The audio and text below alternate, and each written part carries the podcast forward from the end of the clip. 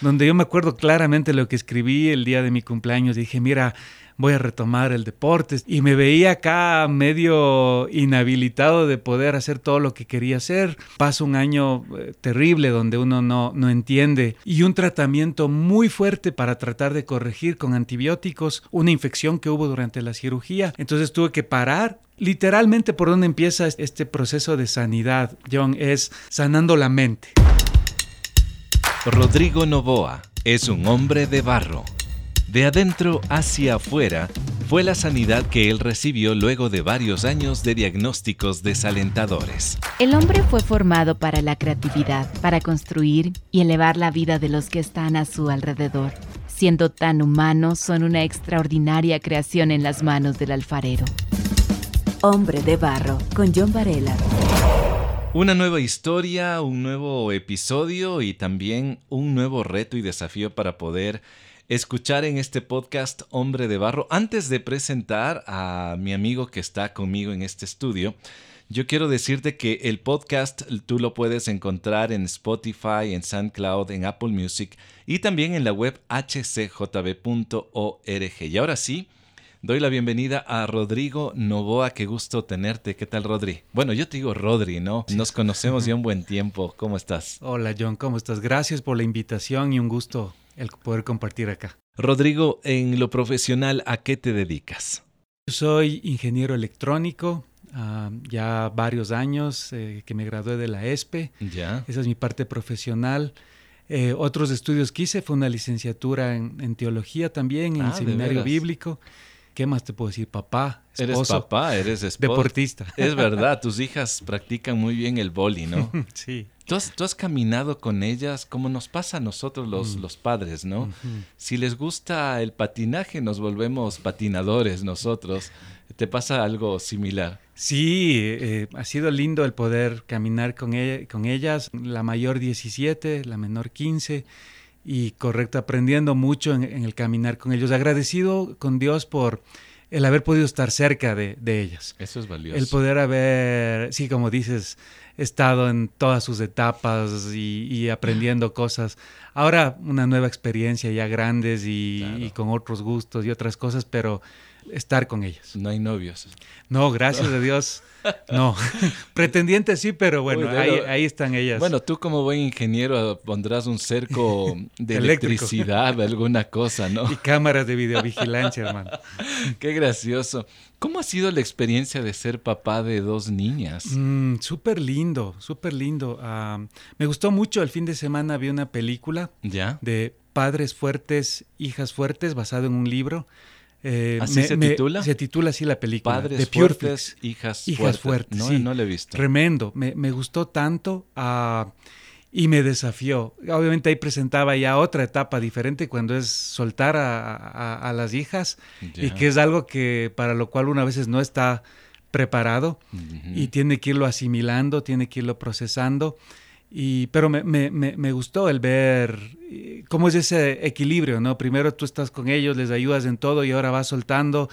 Y en la mayoría yo voy viendo eh, todos esos anhelos, a ratitos del temor también de, de ya soltarse y lanzarse en, lo que le viene por delante. Y como papá, el poder impulsarle, el poder estar con ellas, creo que es súper especial la relación papá con hijas. Eh, para mí ha sido un reto, pero ha sido una bendición también. No ha sido fácil la adolescencia, con mi esposa decíamos, bueno, veamos si salimos bien librados de esta.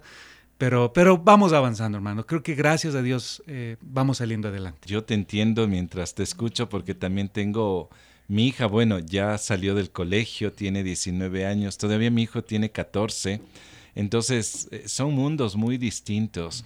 Y es algo curioso de lo que tú dices, ¿no? Es como cuando ya ellas se van alejando un poco, va a llegar el momento en el que físicamente tal vez ya no estén, pero es interesante cómo ir soltándoles como una cometa. Así es. Eh, por ejemplo, mi hija todavía tiene ese temor de hacer trámites, pero le ha tocado hacer.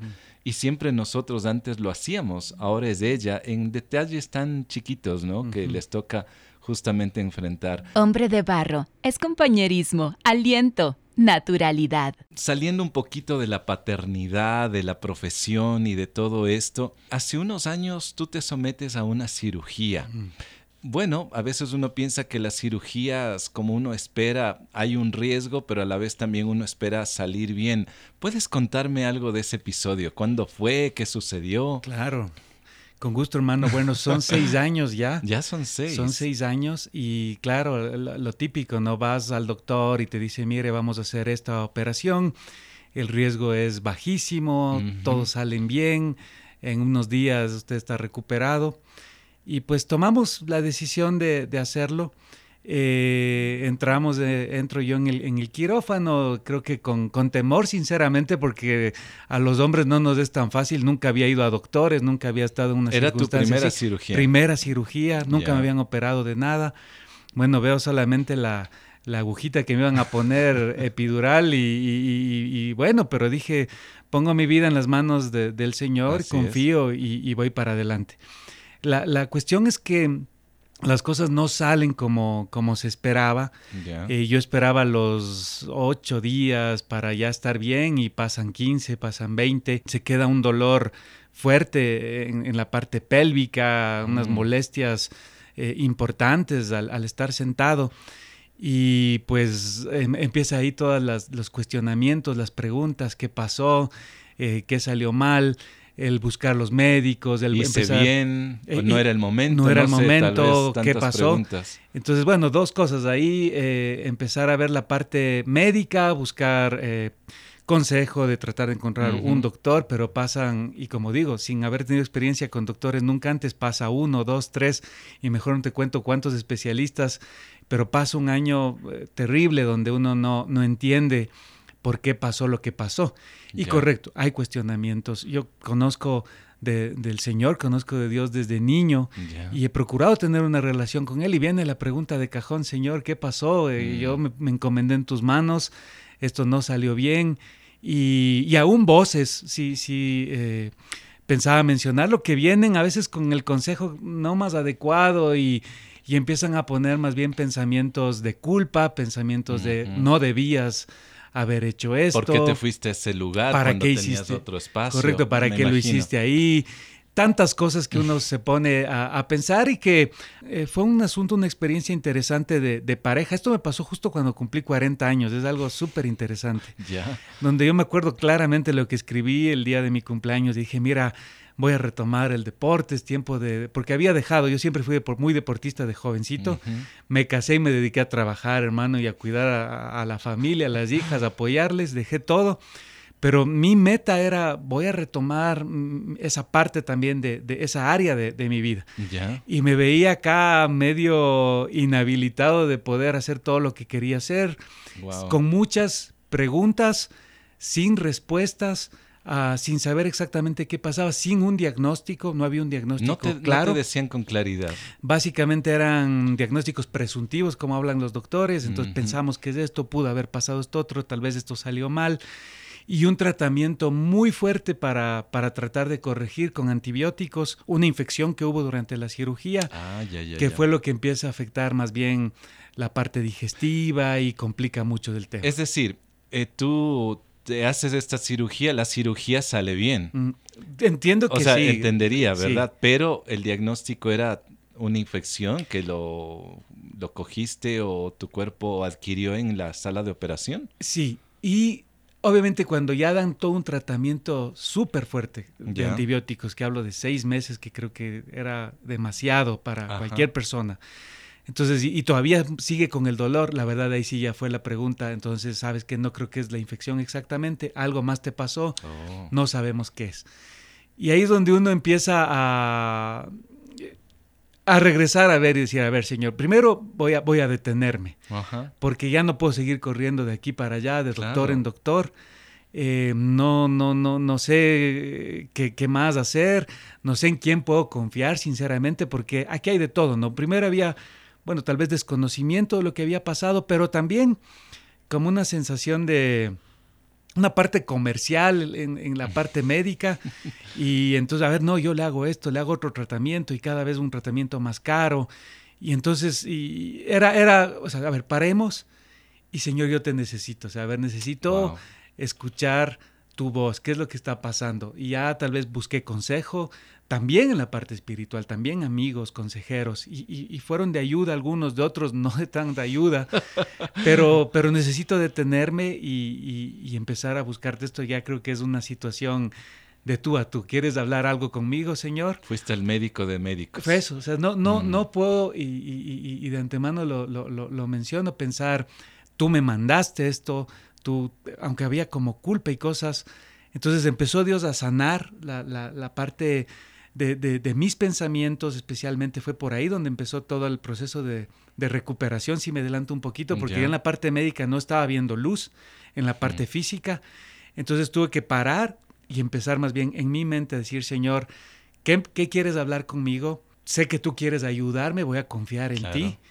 y, pero voy a detener, voy a hacer como una evaluación y, voy a empezar a buscarte de una manera intensa.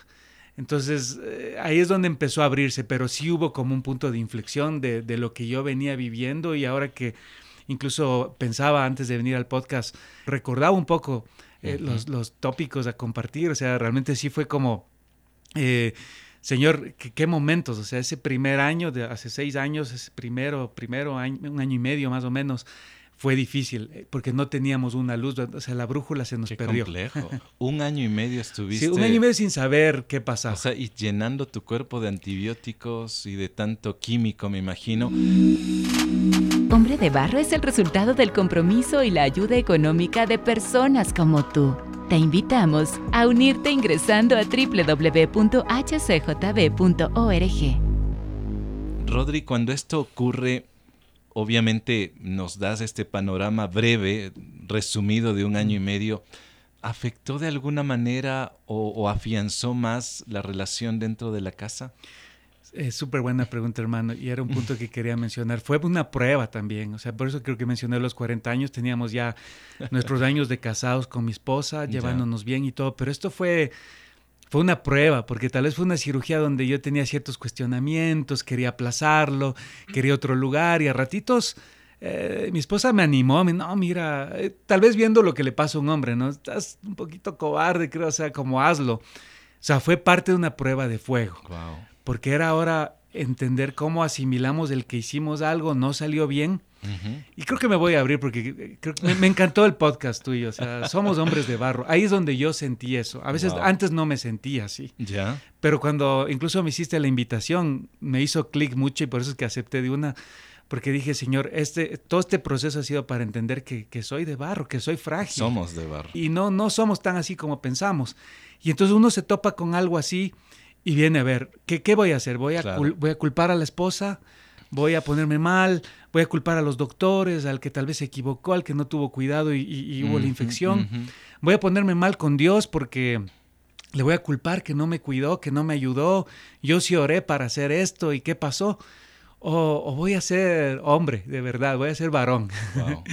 y primero me voy a reconocer, me voy a transparentar con el Señor. A mí estos episodios, y me acuerdo mucho un amigo que, que le aprecio mucho, me decía, Rodri, esta historia está me recuerdas a Job, me decía, porque voy a ponerme delante del Señor, yo con todas mis, mis preguntas, con todas mis respuestas supuestamente, y voy a decir, a ver, Señor, la verdad es que creo que de oídas te había oído, pero yo quiero que mis ojos te vean, yo quiero que, que tú me hables. Que eso lo dijo Job, que, ¿no? Y, que, y correcto, y que, y que tú, por favor, me ayudes y que realmente yo pueda ir encontrando una salida. Sí fue una prueba en la familia, las hijas, también sin entender, papá, estamos orando por, por ti, estamos orando por sanidad y no vemos que, te recuperas. Al papá siempre le veían fuerte, deportista, con ellas, ayudándoles y ahora está, está medio debilucho, ya no puede jugar, cada vez estaba más flaco. Y solo Dios te puede ayudar en el proceso porque ya nada más va quedando, ¿no? Nada más es cierto. Rodri, eh, yo no he pasado eh, situaciones así, los he vivido con mi esposa operaciones en que algo ha salido mal y casi pierde la vida, pero en medio de esa circunstancia, como tú lo dices, hay que buscar a Dios, volver a Él. Tú tienes esta conversación con Dios ya de hombre a hombre, llamémoslo así. ¿Qué empieza a ocurrir en ti cuando empieza a ver ese diálogo y dices, ok, ya no quiero más diagnósticos. Dios, esta es una conversación entre nosotros. ¿Qué empieza a ocurrir? Excelente, hermano. Y tal vez solo te menciono algo, algo que, recordé muy puntual. O sea, vamos al, último médico y ya llegamos a un nivel donde dice, no, mira, ya esto se ha desarrollado en una enfermedad autoinmune y empiezan a decir, y, y qué, qué, qué interesante esto, como les digo, fue hace seis años. Y justo antes del COVID, la recomendación de los médicos es vamos a dar unas medicinas para suprimir su sistema inmune, unos inmunosupresores. Wow. Y la verdad es que Dios le usa a mi esposa y me dice, no, Rodri, paremos, o sea, ya esto no más, porque solo yo me pongo a pensar ahora y digo, ¿cómo hubiera sido meterme en la época de COVID con el sistema inmune suprimido o deprimido? Imagínate. Pero bueno, la cuestión es que paramos, empezamos a buscar al Señor. Dios, como es Él, abre camino. Yo creo que mm. simplemente lo que él espera es que, nosotros paremos. O sea, dice, a ver, voy, estoy viendo.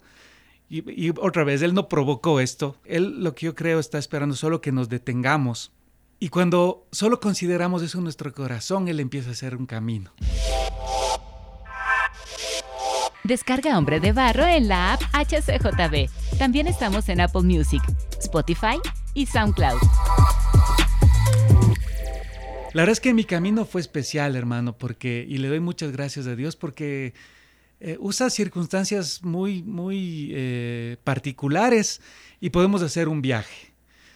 Hacemos un viaje, hay involucrado una equivocación en la compra de los pasajes, toda una situación. Un viaje de familia. y un viaje como esposos a, un evento que considerábamos uh, era como parte de la respuesta de lo que Dios quería hablar a nuestra vida. Entonces vamos los dos esposos, dejamos a nuestras hijas y vamos a, un lugar fuera del país y, simplemente buscamos de Dios, o sea, damos ese, ese espacio.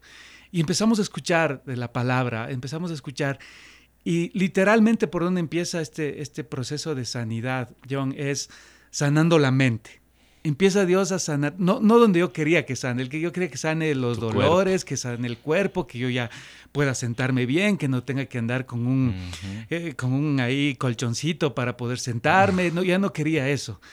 Pero el Señor en su sabiduría, en su soberanía, él dice, mira, yo quiero ir más profundo, o sea, quiero que sea una sanidad. Y yo me recuerdo lo que cosas que escribí en esa época. Quiero hacer una sanidad de adentro hacia afuera. Y él quiere empezar por, por el espíritu, él quiere empezar por el alma. Mm. Y empiezo a escuchar palabra y compartir de la experiencia que había vivido, aún del consejo que había recibido, a ratos un poco desatinado, cosas que me habían traído culpa, que me, me estaban haciendo sentir mal, incluso en mi relación con Dios y empiezo a sentir libertad en mi mente primero. Es súper interesante eso, sé que obviamente no hay tiempo para compartir detalles, pero pues me, como había una equivocación en las fechas, fueron muchos más días de los que habíamos pensado, o sea, se quedaron más tiempo en ese evento. Era un viaje de cinco días y por un error en la compra del pasaje me quedé cinco semanas en, el viaje. Bueno, un error entre comillas. Un error entre comillas que yo busco consejo allá con un amigo pastor que, ha sido como un papá para mí en, ah, los Estados Unidos. Y él me dijo de una, el primer día que yo le llamé y le dije, vea, pastor, tuvimos este, este problema, tuvimos este... Me dijo, esto no es un error, esto es Dios haciendo algo así. Solo cojo un avión, llega a mi casa y vamos a ver qué va a hacer a Ver, un ingeniero que se equivoque en la compra de boletos, eso ya es raro. Esto estaba raro. claro. Bueno, era, Dios detrás. Era Dios obrando. La cuestión es que llego allá. Dos semanas y media se queda mi esposa conmigo porque considero que Dios quería tratar algo entre ambos con él. Dios usa a las personas en el lugar que estábamos. Pero algo súper interesante, ahí le llaman a mi esposa eh, del trabajo donde ella está y le, hacen una oferta de trabajo y le dicen, no, pero tienes que volver ya. Bueno, y están las hijas bien cuidadas con los abuelitos, con mi mamá, los, los otros dos abuelitos están bien, pero dicen, ya no quiero saber más. Están escuchando lo que Dios está haciendo, pero dicen, necesito a mis papás acá. Claro. Y ahí yo entiendo otro punto donde era ya justo tal vez lo que habíamos dicho. O sea, era Dios diciendo, ahora sí se regresa a tu esposa porque yo ya ah, traté ya, ya. y ahora te quedas tú. Ahora sí. Porque quiero tratar contigo. Hmm. Y es un tiempo donde Dios toca fibras como solo Él sabe, como un padre. Y yo empiezo a, comprender lo que tal vez te mencionaba como, como título del podcast, empezar a reconocer un padre bueno. O sea, mi padre es mm. bueno. Él no está enojado conmigo. Mm. Él empiezo a ser libre de la culpa. Él me ama. Y, hay cosas súper interesantes en el camino eh, donde el pastor me íbamos a, iglesias allá y yo me empiezo a acordar de mi tiempo de seminarista acá en Ecuador, cuando iba al penal García Moreno y predicábamos en el penal o en la 24 de mayo. Y allá con el pastor vamos a, a, la cárcel en Anaheim, California y empezamos a predicar y íbamos a, a, los, a las ciudades donde él... Y la presentación que él me daba, y lo digo con, con mucha humildad, porque yo estaba, o sea, yo estaba en cero, hermanos, estaba en, eh, eh, en, el polvo. No, no, no, valía nada porque pues mm. eh, me había equivocado, nada salía bien, habíamos gastado un montón de dinero y, y bueno. Y entonces Dios empieza a él primero a, hablarme y levantarme, pero usar también al pastor y la presentación que el pastor decía, mira, aquí está, aquí está Rodrigo. Me acuerdo clarito ahora que me, hablas de, es un ingeniero electrónico, decía. Mm. Es, es, un músico, Dios luce en la. Y empieza a levantarme qué lindo, Dios. ¿ah? Qué lindo. Y otra vez empieza a hacer eso de adentro hacia afuera. Y creo que es así, es como el alfarero que, que, que rompe la, la, vasija, ¿no? Y le, le, le haces cero pero luego le empieza a formar. No te deja así. No, no, no, no. Y no, no él, él vuelvo, repito, no provocó nada, pero, pero toda la circunstancia te dejó golpeado. Y claro, entonces te quedarías, empiezo a experimentar momentos de depresión, sí, momentos de ansiedad, momentos de no querer vivir. Nunca en mi vida me había pasado, hermano. Y como digo, quiero ser vulnerable. Y momentos donde digo, oye, capaz que, a ver, tengo ya ahora, ahorita en ese momento ya tenía seguro de vida, seguro en el carro, ¿qué tal si hago así algo, algo loco y dejo más bien ese dinero para mi familia y ya no les provoco yo más gastos y, más cosas? Y encima los médicos me quieren mandar más medicinas y tratamientos que eran súper más caros de los que ya había tenido. Hombre de barro, con John Varela. Pero bueno, Dios dice, te voy a sacar por un ratito de toda la circunstancia que estás porque, contexto, ¿no? porque está muy fuerte, te voy a llevar para acá Puede ser para donde sea, podía ser aquí mismo, podía ser donde sea. Pero necesitaba salir. Pero necesitaba salir. Y, aquí te voy a empezar a levantar, te voy a empezar a reconstruir. Wow, qué lindo. Y Dios empieza a levantarme allá y yo empiezo a recordar y me empiezo a ver, hermano, tras eh, el vidrio de, la cárcel y veo a personas que decían, mira, a ver, tengo una condena de, cadena perpetua y, me siento así y sueño con que podría algún, quisiera algún día ver a mi familia hijo, yo estoy con todo ese dolor todavía entrando con el, con el cojincito y me revisaban para ver que no meta nada raro ahí a, las visitas. Pero la verdad empiezo a sentir, esto no es nada para lo que están mm. ellos viviendo. Claro. Y empiezo a decir, tengo que ser valiente, Señor, y tengo que, que compartir esperanza, tengo que, que, hablar vida. Y obviamente cuando yo les hablaba cosas, la verdad es que el primero que asimilaba lo que les decía era yo mismo. Y después salíamos afuera y compartíamos con el pastor, a ver, él habló a tres, yo hablé a otros tres, ¿qué pasó? y, toda la experiencia, y Dios empieza a, reconstruirte. Ay, qué hermoso. ¿Sabes qué? Es, es maravilloso, Rodrigo, cuando en medio de, de la oscuridad, Dios te pone a una persona que cree en ti. O sea, Dios cree en ti. Correcto. Pero Dios pone a gente de carne y hueso que nos abraza y ve lo que en ese momento mm. nosotros no podemos asimilar. Mm. Él te veía como tú eres, un ingeniero, un músico, un hombre que ama a Dios, a su familia. ¿Y cómo es Dios para restaurarte utilizándote en un contexto totalmente distinto? Mm. yo, me sorprendo, la verdad, cómo, cómo obra Dios, ¿no? ¿Qué, ¿Qué, sucede luego, Rodrigo? Bueno, cinco semanas allá, ah, yo tenía un texto que quería compartir de Santiago 1, 2, 4. Y dice, queridos hermanos, cuando parezca que no están enfrentando nada más que dificultades, dice, considéralo como una oportunidad invaluable para experimentar el mayor gozo que puedas. Mm. Porque sabes que cuando tu fe es probada, esta es la versión, la pasión que le traducí, dice, cuando pasa el examen, despierta en ti el poder de la paciencia y luego a medida que su resistencia se vuelve aún más fuerte, liberará la perfección en cada parte de tu ser hasta que no falte nada. Y yo empiezo a entender este mm. tipo de cosas y digo, Señor, tengo que estar agradecido. Bueno, Rodri, sin duda hay más detalles dentro de tu historia, pero vamos a quedar aquí en este punto porque vamos a continuar en el siguiente episodio. Realmente quiero conocer ¿Qué ocurre contigo luego de esta sanidad que tú lo acabas de mencionar, ¿no? De adentro hacia afuera. Somos hombres de barro, tú y yo, cada uno con un proceso, cada uno con un aprendizaje diferente. Mi pregunta en este punto es, ¿quieres atreverte a dar ese paso para conversar con Dios en el proceso que hoy estás viviendo? Si no sabes cómo hacerlo, escríbeme. Me gustaría conocerte. Me encuentras en Facebook e Instagram como John Varela.